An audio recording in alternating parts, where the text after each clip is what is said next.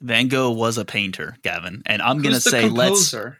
let's Van Gogh onto Oh. this entry.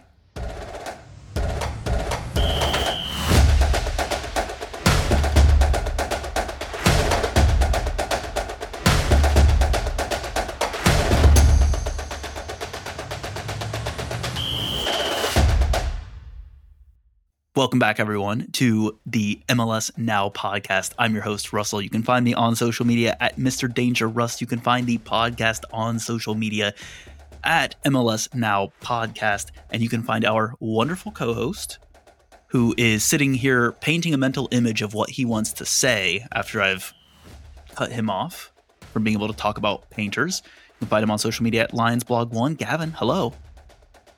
Hello, I'm trying to think of the famous old composer, conductor, whatever they're called.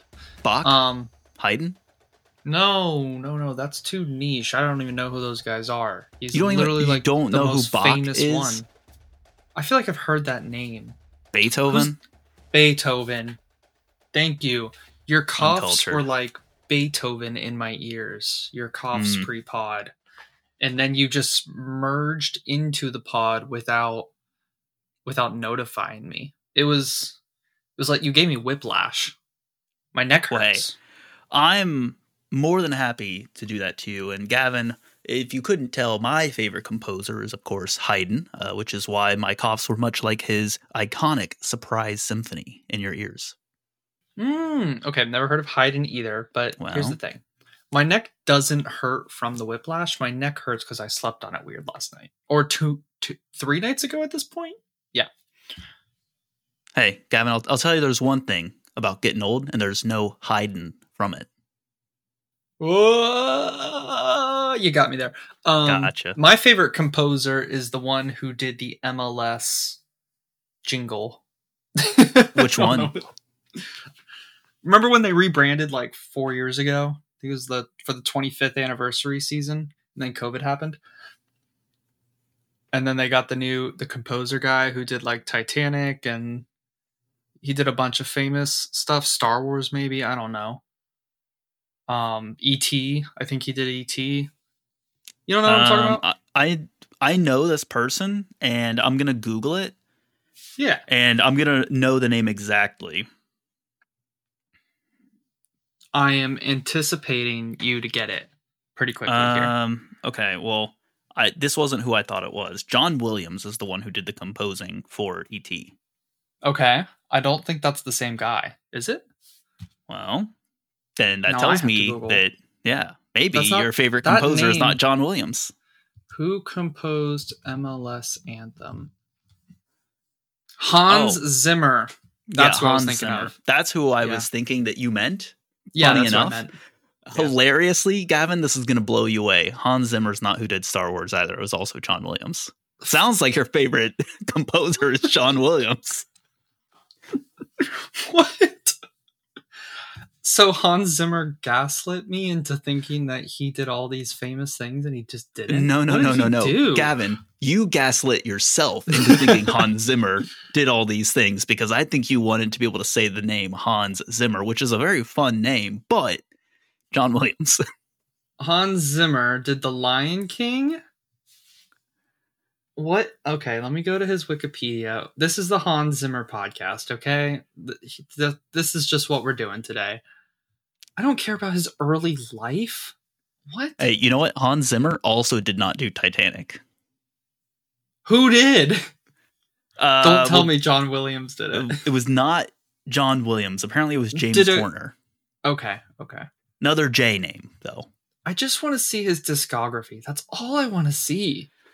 The Lion King, Dune, Gladiator, The Dark Knight. Okay, that's a pretty good one. Uh Inception, that's a good one. Wow. I just Interstellar. I loved Interstellar. Interstellar's a good movie. I just thought Hans Zimmer had like a way bigger um resume. And he I mean like he's got a decent one, but whatever. Uh, um look, Pirates of the Caribbean, okay, or Pirates of the Caribbean, whatever you want to call it. I think it's Pirates of the Caribbean. Yeah. Call of Duty MW2, I mean that's that's iconic to be fair. To be fair, MW2 loading screen is pretty iconic. Black Hawk okay, he, okay. Kung Fu Panda, Black Hawk Down, Madagascar. Okay, he's getting me. He's getting me. Right. I like how none Okay. of these were the original scores that you talked about for the iconic things that you believed Hans Zimmer was responsible for and for which he was responsible for none of them. Someone lied on the internet, and I don't know who, but it's bothering. It, I, it, it Gavin, definitely it's you me. right now. You're lying on the internet. You're spreading misinformation that Hans Zimmer did Star Wars and Titanic by telling our don't know, listeners that he did don't that. and It was not. Yeah, clearly. Okay, shall we get into the episode? Yeah, um, Gavin, I, I think we should because you know, I think people have probably turned us off by now if they Yeah, aren't regular listeners to us, and they think that we might be insane doing a you know composer podcast on what we have titled as a soccer show. So, yes, we should move on, shouldn't we? Yes. Hey, as a side note, you know, I was playing through Cyberpunk 2077 recently, and they've got a good soundtrack as well. Okay. Okay. Well, so, you definitely just reeled us back in. Who did that one? Uh, no, it's various artists, but uh, you can actually find like some of the uh some of like the fake bands in that game. You can actually find them on Spotify, and that blew me away. Uh, Oh, that's pretty cool. yeah, I know. I I feel like they were you know trying to copy a number of different like kind of punk rock bands, maybe like towards rock and roll, more like alternative, and yeah, they've combined all that into what they dubbed as that band. I don't know. I'm getting big like Rage Against the Machine vibes from them. Well, the game's called Cyberpunk, so I think that fits the title Yeah. pretty well. Anyways, yeah, sorry. I I was going through my Spotify Wrapped and it didn't make it because I only started listening to the soundtrack from that game recently. But it'll be on my next one. Maybe next sure. year. Yeah. Yeah. Yeah. 100%. Okay, now I'm done with music. The Music League Soccer podcast. Music, Music League Soccer Now podcast. Yeah, I don't know. We'll workshop the title on that one. Gavin, let's talk about Major League Soccer, though. I do want to start by talking about an interesting development that happened today as we are recording this. So, this will spoil parts of the show for people where we talk about MLS Cup finals, which is going to be between Columbus Crew and LAFC. That should tell you who won the matches. Sorry if you did not watch them. We'll we'll talk about them here shortly. However, MLS Cup Finals is an MLS event, Gavin. I don't know if you're aware of this by the name MLS Cup, but it is administered by Major League Soccer, not necessarily, even though it's at lower.com field, not necessarily the Columbus Crew. And as a result, the event is apparently already fully sold out because the sponsor, the like corporate sponsor code, leaked online and people bought up all the tickets before they could even go to Columbus Crew supporters. What? Even yeah. Even in like I the did supporter sections. that. Yeah. So No way. apparently it's an enormous thing that like a huge amount of Columbus supporters can't even get into the event because all the tickets got sold before they were supposed to to people who weren't supposed to be able to access them. that is so messed up. Is, you know, is the story that I'm hearing going through social media. Can you guess which ticketing service is the one in charge of this event? Uh, Ticketmaster, right? They're You are correct. yeah, they're the ones linked with MLS. hmm Continues to be the worst ticketing service that By far. exists, right? Yep. And this is, I think, just another very good reason as to why Ticketmaster is not good. If you need to buy ticket insurance from a ticket website, that's how you know there's a problem. I think most of the ticket sites at this point we all know and admit begrudgingly, even if we're buying from them, are a scam. Ticketmaster takes it to a new level, though. They have refined the art of the scam. yeah, that's uh, horrible news. Um, and just I don't want to say growing pains, but almost yeah, it's growing pains for the league. Like people forget sometimes how young the league is. I think this is the 26 first years- time it's happened, though, right? Like, Exactly, but there that's how you've got to grow is you have to make these mistakes. And next year this won't happen, right? Like whatever the sponsor code is, it will be on lockdown. Absolute lockdown. More lockdown than this year's more lockdown than the GTA 6 trailer. It will be on lockdown. for the record, the GTA 6 trailer leaked online today as well. So, And then there were some leaks the other day too. right now, Not the whole trailer, enough, but like gameplay or whatever. You know, Rockstar did say, "Hey, the trailer is already leaked online, so we're going to post the official one on YouTube, so you can at least go watch that one instead of the leaked one." So good on them for responding and, you know, not sticking rigidly to a plan. Like they actually reacted to it, and I think did the right thing and basically. Well, here's the problem. footage. is they probably had a financial some sort of financial plan based on the release and then someone leaked it and so they were losing finances like by the second based on youtube clicks it could potentially be that as well. Or they wanted to have it, I don't know, maybe they were going to have like the trailer go live at some big major televised event. I don't, who knows. or or the leak was part of the communication plan and it was intentional i have very big hat? i have very big mistrust for big companies with marketing i don't know why but yeah maybe it was just part imagine? of the um the marketing What if yeah, what if the leak was intentional all along, Gavin? This is amazing guerrilla marketing then. Yeah. I mean, you've got to come up with new tactics in this day and age, whatever gets the most clicks. Right. And here we are. It clearly works because if if that were to be what it is, I don't know if it is or not. But if it were, it worked because here we are talking about it on a soccer podcast and not a video game podcast.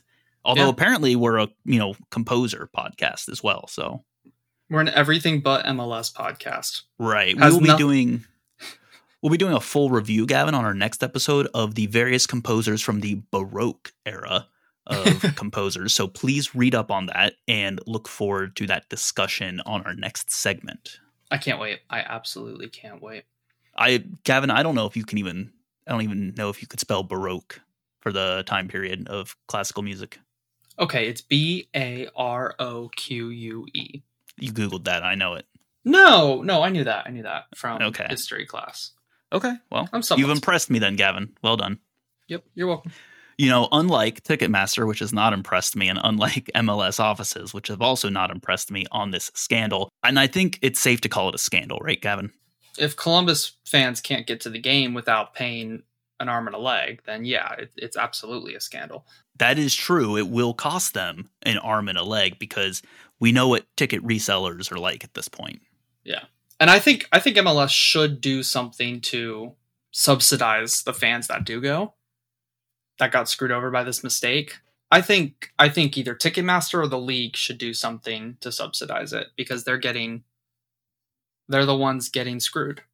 It was already going to be expensive, but it, it's now way more expensive because they're getting resale tickets. So I will tell you right now, Gavin, the cheapest ticket available on SeatGeek, not Ticketmaster, is $302. yeah, that's that's ridiculous. And that is in section 232, which is in the very Nosebleed, corner I'm of the stadium. Yeah. And yes, it is, I think, arguably one of the least desirable sections that you could sit in. So, Yeah. I mean, if I click on, I don't know, like what do seats near the center of the field up top cost you?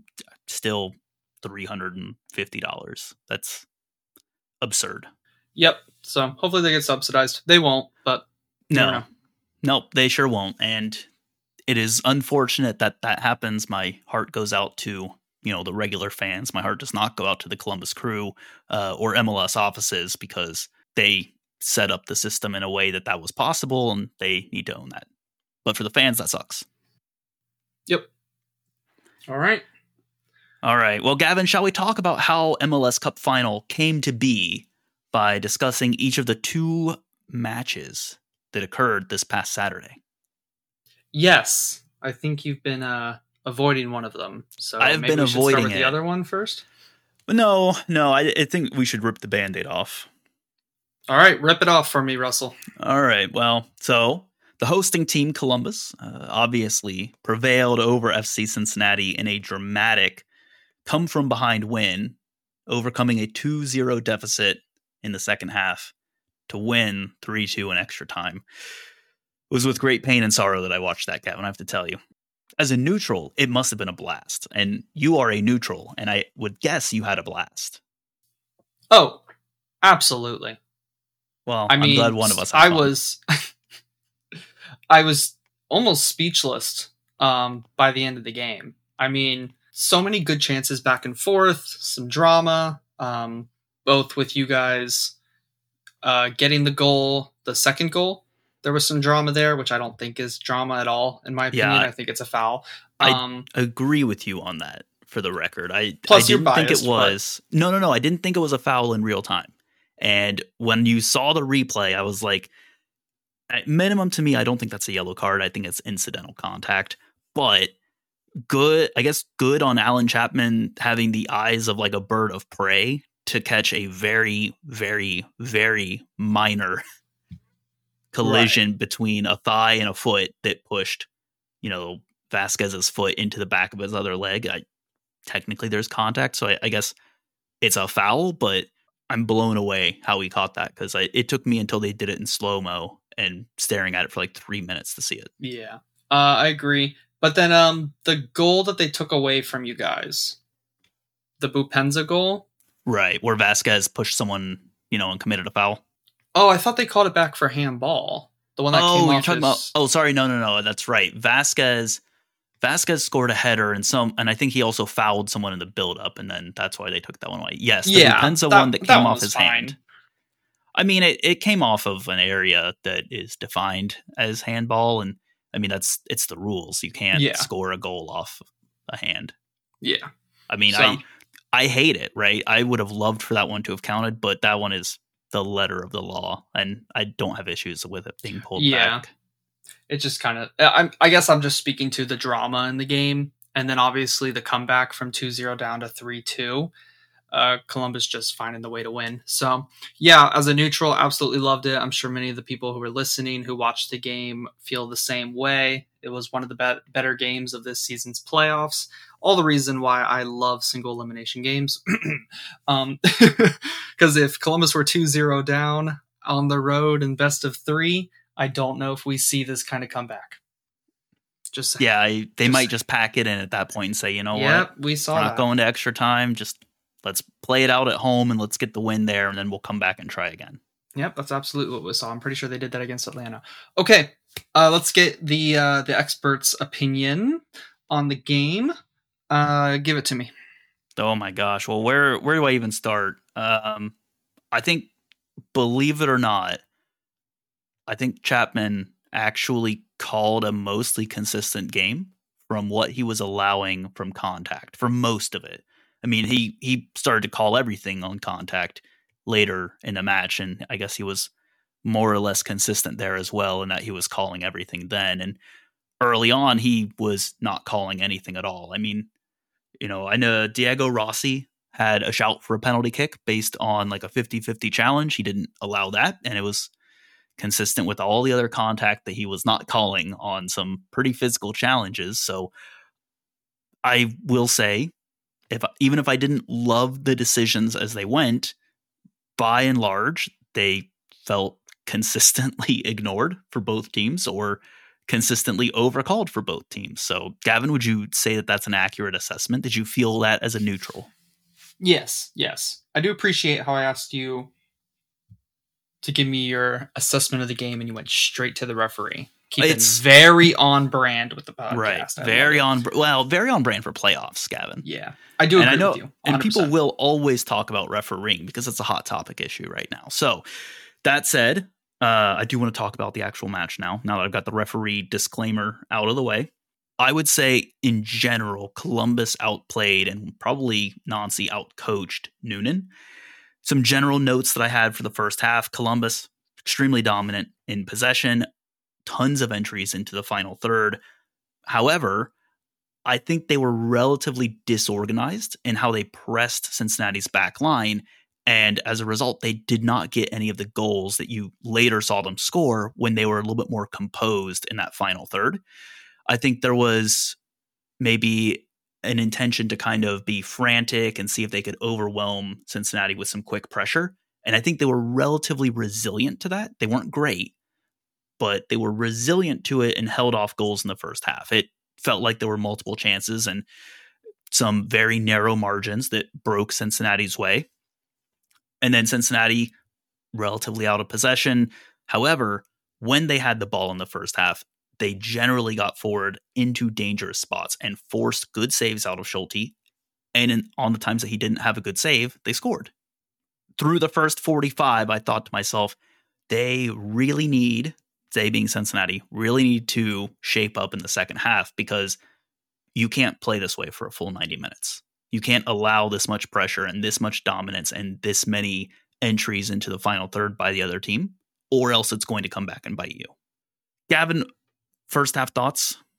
No, yeah, I think that sums it up well. Um, Cincinnati were just, I guess, a little bit fortunate. I mean, I think you guys deserved your lead, but still a little bit fortunate. Um, fortunate—it's a good word for it. I think the the second goal, especially, was very fortunate. I mean, it was a worldy of a goal. Lucho, you know, takes a free kick and then banks that off of a post behind Schulte. I mean, you you can't do that intentionally. I, I don't believe. No, yeah. So yeah, so yeah, fortunate. Um, and then the second half. I mean, the second half. So I would say Cincinnati lost the second half in two different ways. First, I think they let themselves get out of momentum. They kind of sat back a little too much. And especially once they had some goals called back in the second half, they really slowed down. They did not keep the pressure on. They did not continue to press, thinking, well, we've got two goals and it's 30 minutes left in the match. We got two goals and it's 25 minutes left in the match. And, you know, the 70th minute rolls around. And one of the issues that I really had, and in the post game, Pat Noonan admits that he got this wrong, was the substitutions for Cincinnati were entirely wrong. Could not have disagreed more with the substitutions that were made and when they were made. Just putting that out. Who, are, who were the subs? Who were the subs? So the substitutions, you had Arias come off, and I believe they put in um, Ray Gaddis.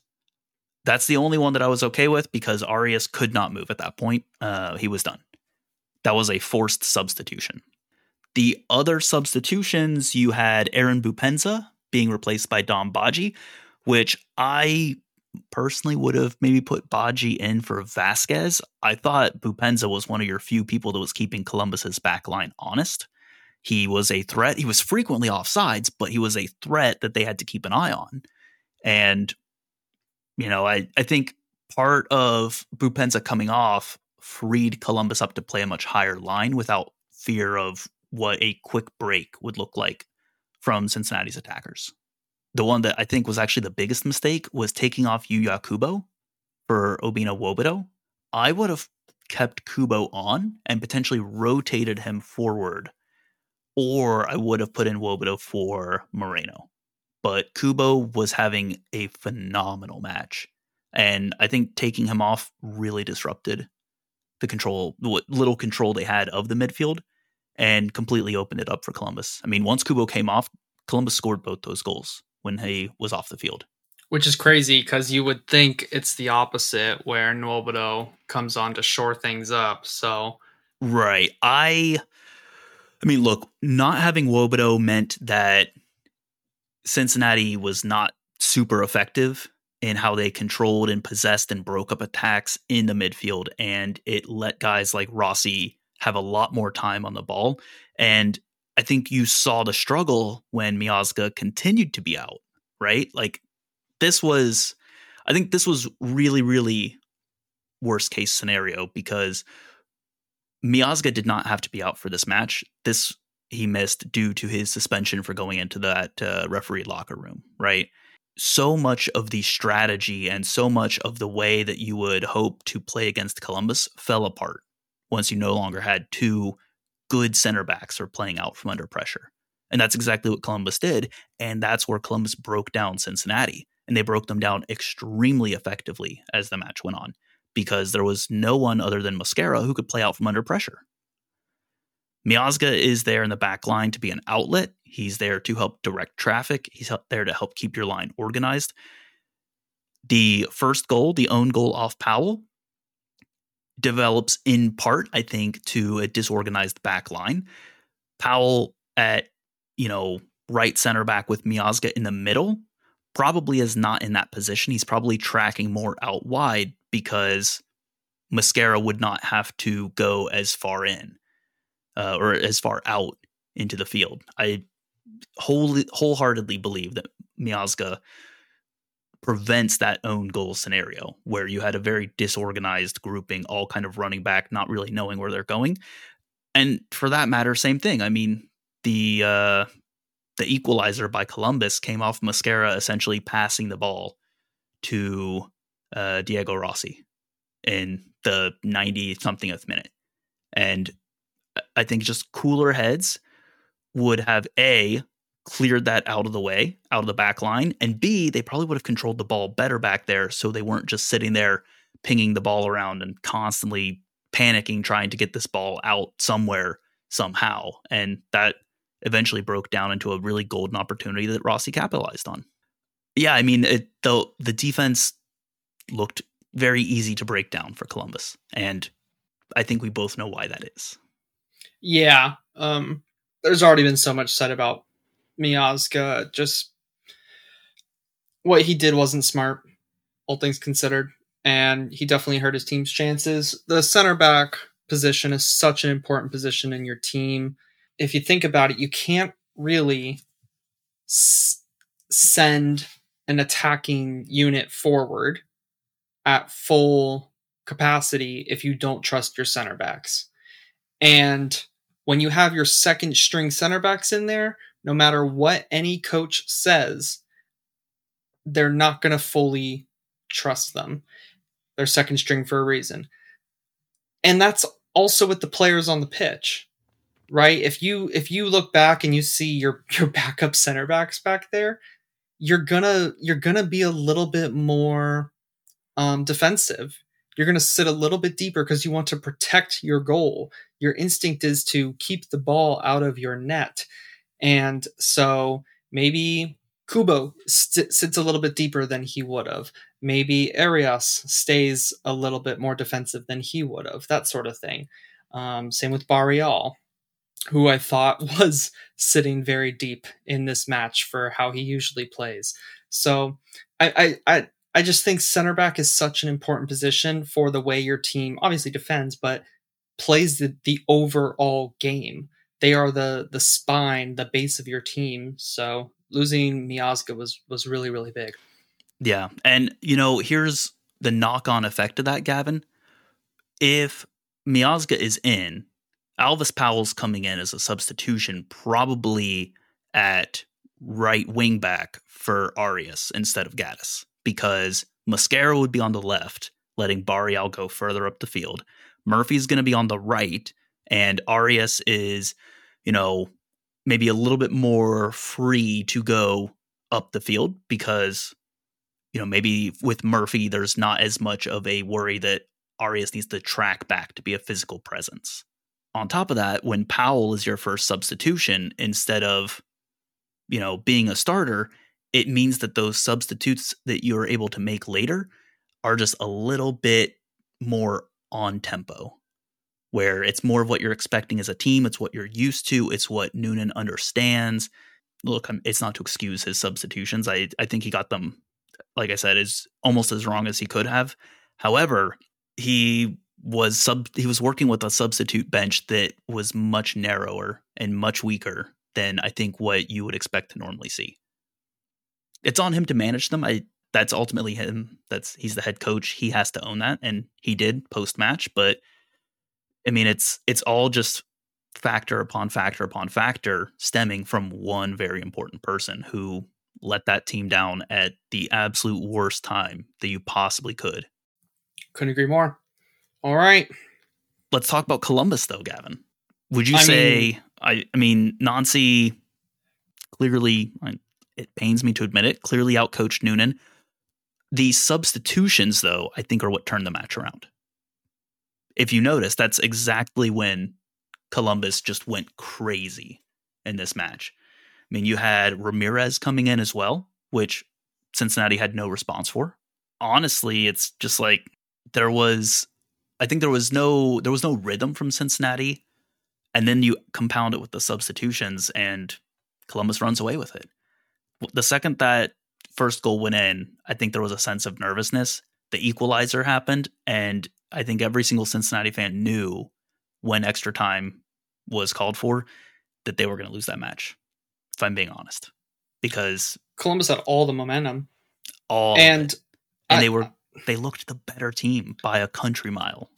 they looked the more fit team. Like I, I think that's just part of it. Like yeah, the substitutions uh, helped, and yes, they were deeper be- because of what we've already talked about on their bench. But like, my goodness, that, that you Diego Rossi was sprinting at full speed up and down that pitch in the hundredth minute. I mean, it and in there contrast, came on as substitutes for Cincinnati who were not running as hard as Diego Rossi at the same period of time, having played fewer than half the. Yes, yes.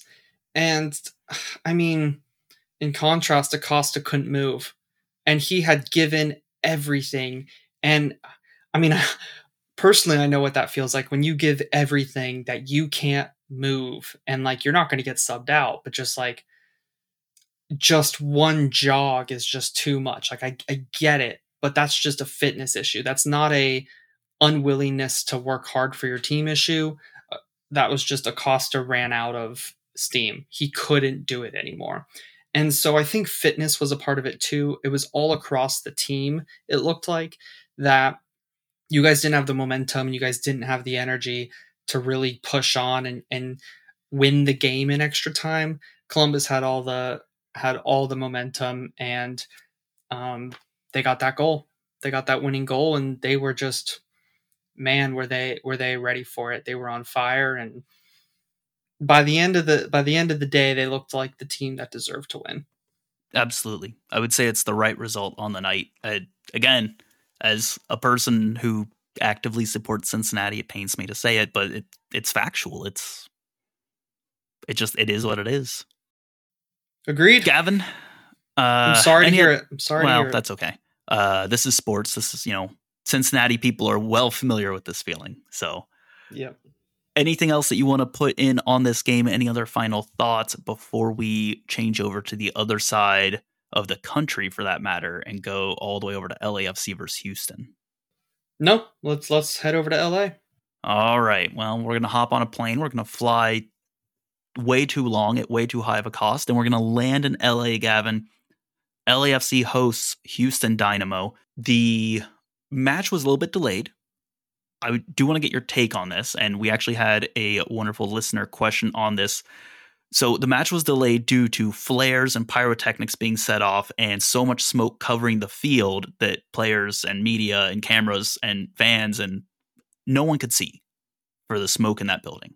One of the questions we got though was Does MLS need to revisit its pyrotechnics policy because it seems like some teams can just do this and get away with it, LA being one of them. So should just every team be allowed to do this? I mean, I mean, who who's saying they got away with it? nothing happened. Nothing yet. And well, and here's the other thing, Gavin. Anything that does happen, I don't think anyone's going to hear about. And there's I think so many Did you see pictures of it? Yes, of course. Yes. Yeah. I mean, it, it looked pretty cool. I won't It lie. looked extremely cool. Like and and here's the other part of it, Gavin. I think it's a very very big event. It's celebratory in nature. To be honest, people are going to smuggle these in no matter what. You're not going to stop them. Personally, I think I would rather just say have the clubs in the league coordinate and get, you know, safe approved pyrotechnics that you can plan for that maybe you set them off a little bit earlier, right? Right. yep. because I think it's easier to control something that you know is going to happen by being proactive about it. it. That's my personal take on it. Yeah, I mean, I agree with that. I don't know. I'm not close enough to it, obviously, to know if there is a punishment there or not. If they don't get punished, yeah, I don't think that's fair to answer the question. They would have to revisit the policy if they don't get punished. Um, I know in the Open Cup, Orlando City, I think in the semifinal, lit a flare, and the club punished the fans. I want to say. I don't think it was MLS because it was the Open Cup. I don't think it was Open Cup. I think it was Orlando City punished it. So so I don't I don't know, is there precedent for what the punishment is in this situation? Maybe LAFC gets fined and Oh no, big nothing I I don't I'll be honest, I don't really fully understand the oh, if that was our club, we'd get in trouble because like has that happened before? If it's happened, I'm certain it's probably happened at Nashville, where they their security seems to actively hate their fans. Yes, like I I can't remember a time where we had a club set off pyrotechnics and then there'd be a really big backlash from the league and a really big fine and no you can't do that. Please somebody correct me if i'm wrong. I just don't remember that. And i don't know like i know teams will attempt to confiscate it yeah catch it but here's maybe that's what people are talking about like the securities didn't stop it or they were just really good at smuggling it in. Yeah but if you know people are going to smuggle it in right and you know that it adds and makes really cool atmosphere at what point do you just say you know what? Let's just work with people on it. I think that's the safest way to go about it than to pretend it's not going to happen. Yeah, yeah I agree with that. cincinnati has approved like smoke and all that that is it's in approved locations.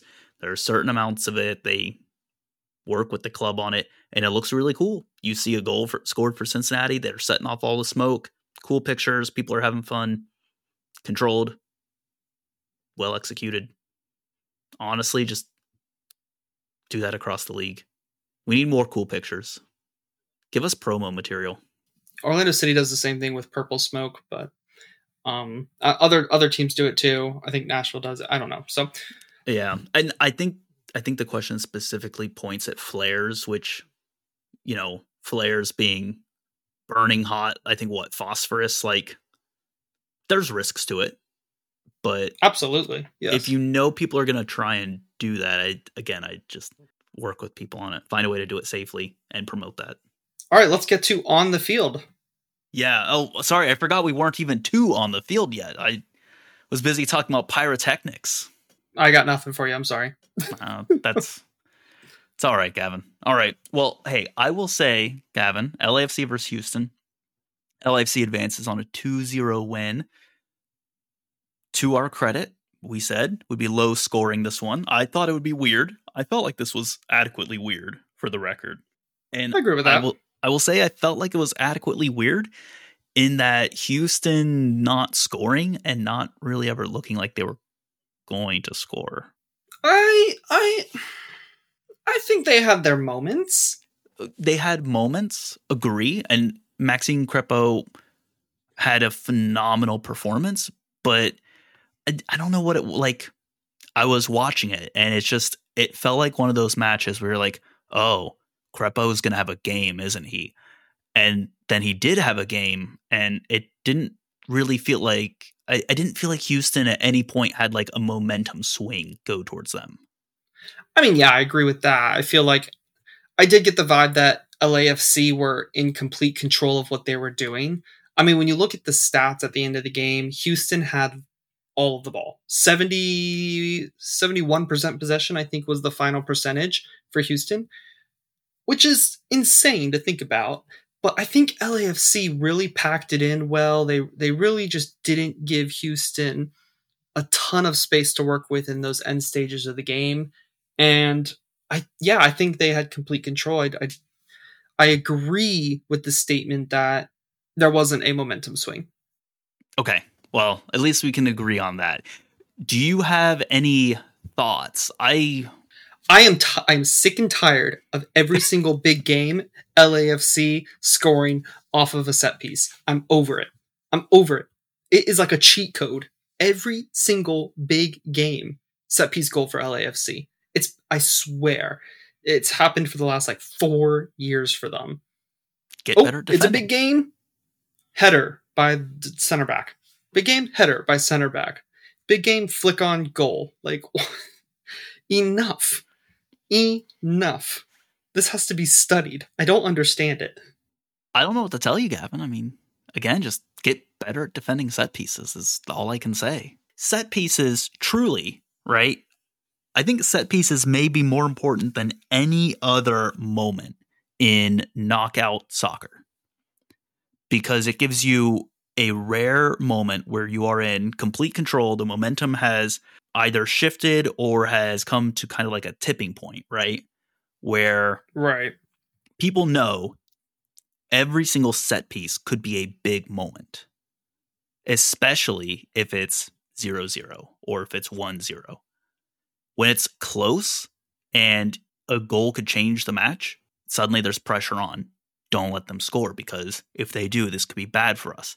And LAFC thrives in that moment. I think it's important to give them credit that in the moments when it matters, they show up more often than they don't show up. Oh yeah, definitely. I just I I don't know if they want it more. I don't know if the ball just falls their way. I, I don't know. I don't get it. It doesn't make sense to me, but it, it always happens, so whatever. Yeah, I, I LAFC defended really well in this game in my opinion. Like I said, I thought they were in complete control of what they were doing and it's just really interesting how yet again some of these attacking focused teams every year it seems one of them gets to the a minimum minimum of one of them get to the final by like packing it in and playing more defensive and not being so attack oriented and it's like oh wait that this isn't the LAFC we know usually they're high flying and um, dominating possession and, and dominating uh, the ball and um, always in the opponent's attacking third. And this time they were the ones sitting deep. And it's just like, yep, that has happened again. it's, it's really weird. Is that praise for Steve Trundle then? Because Absolutely, yes. I mean, when it's that dramatic of a shift, you know it has to be intentional. You know that is a coaching decision that said, guys, we're playing against, in this case, Houston. Here's what we're going to roll out, and here's how we're going to play, and how we're going to force them to bring the game to us.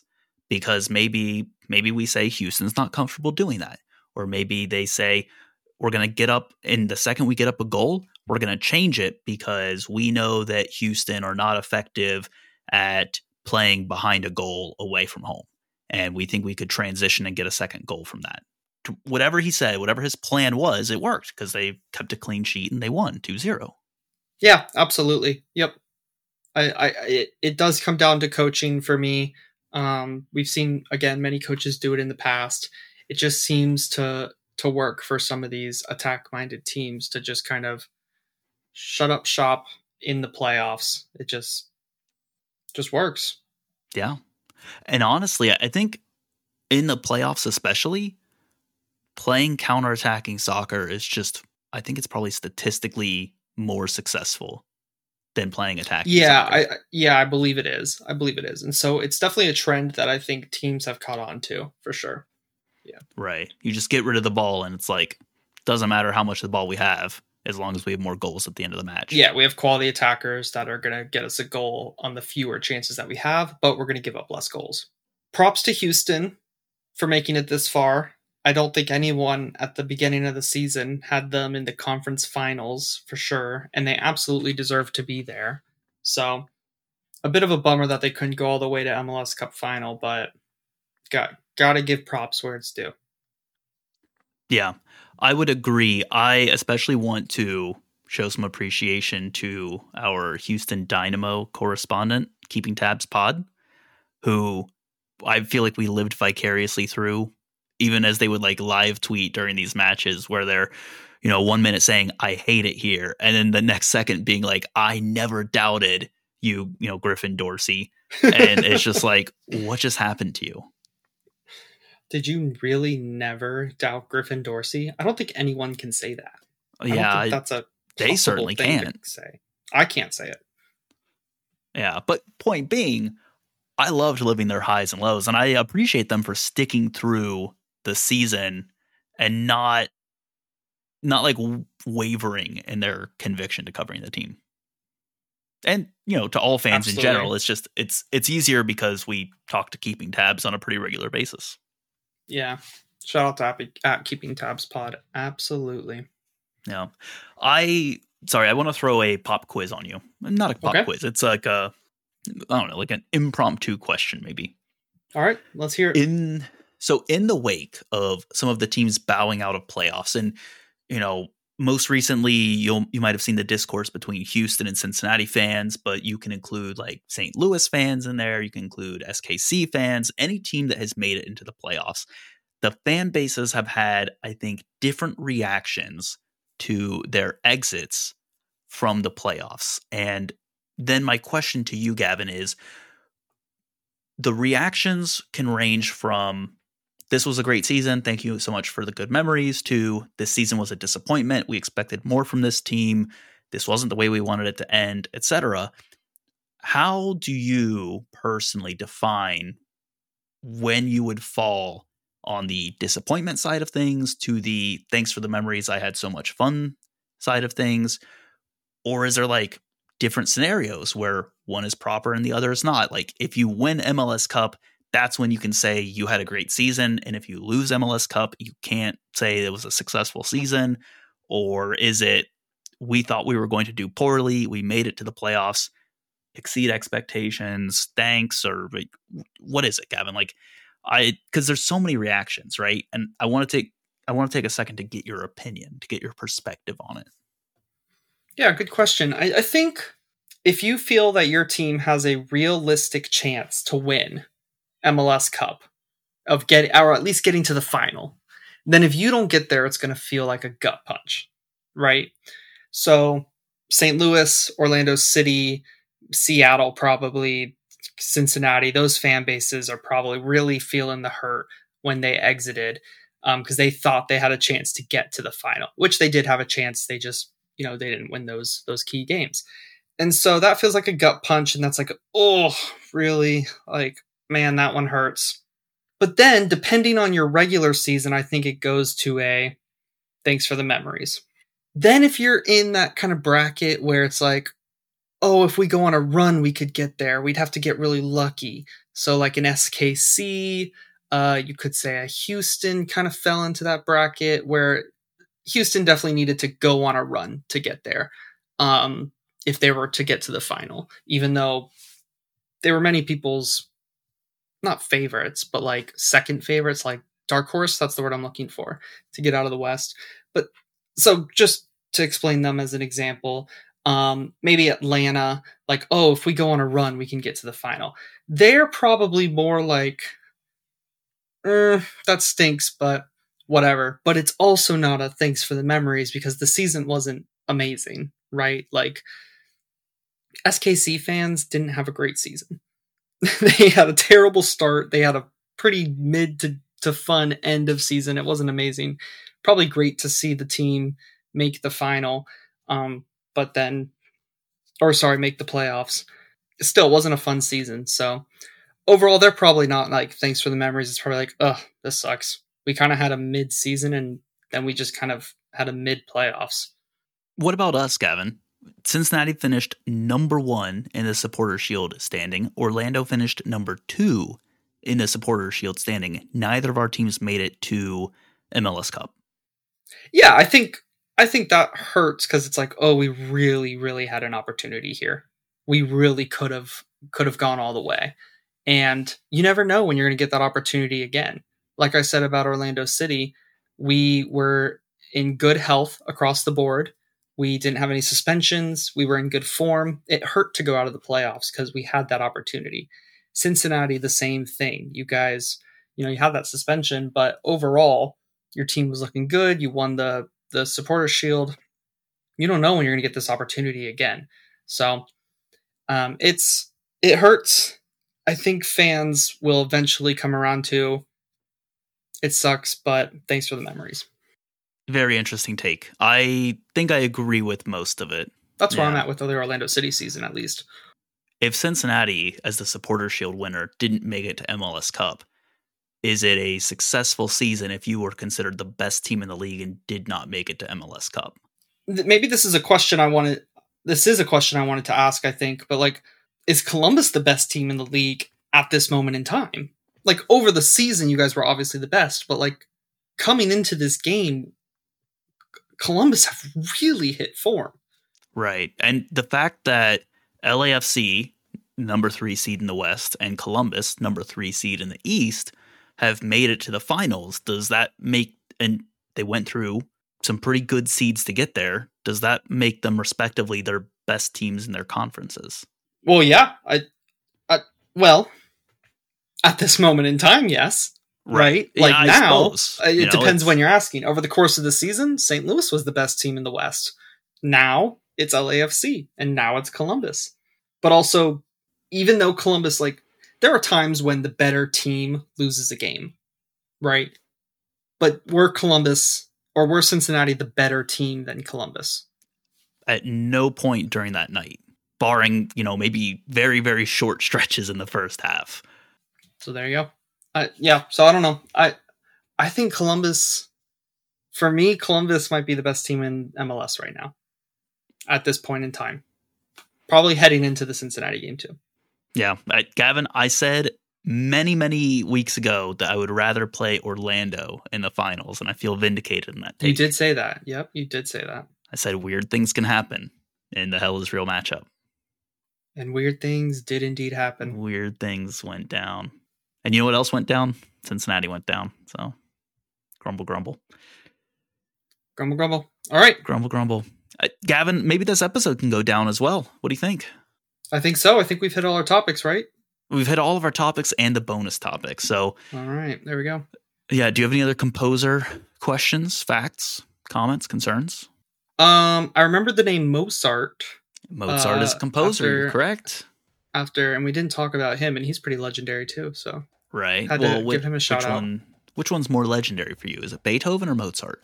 considering I was thinking of Beethoven originally, Well, no, Probably you were thinking of Beethoven. Hans Zimmer originally, and turns out you were wrong there. So Well, no, but remember I kind of said, um, I don't know, I had said something.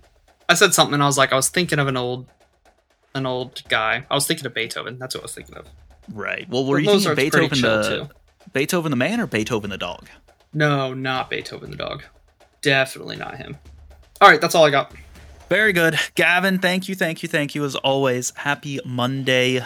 Happy almost end of the MLS season. Listeners, thank you as always for tuning in. We hope you've enjoyed the MLS season. We hope you continue to enjoy listening to these episodes. And there's only a few left, and then we'll get to the off season. So, Gavin, listeners, till next time. Till next time.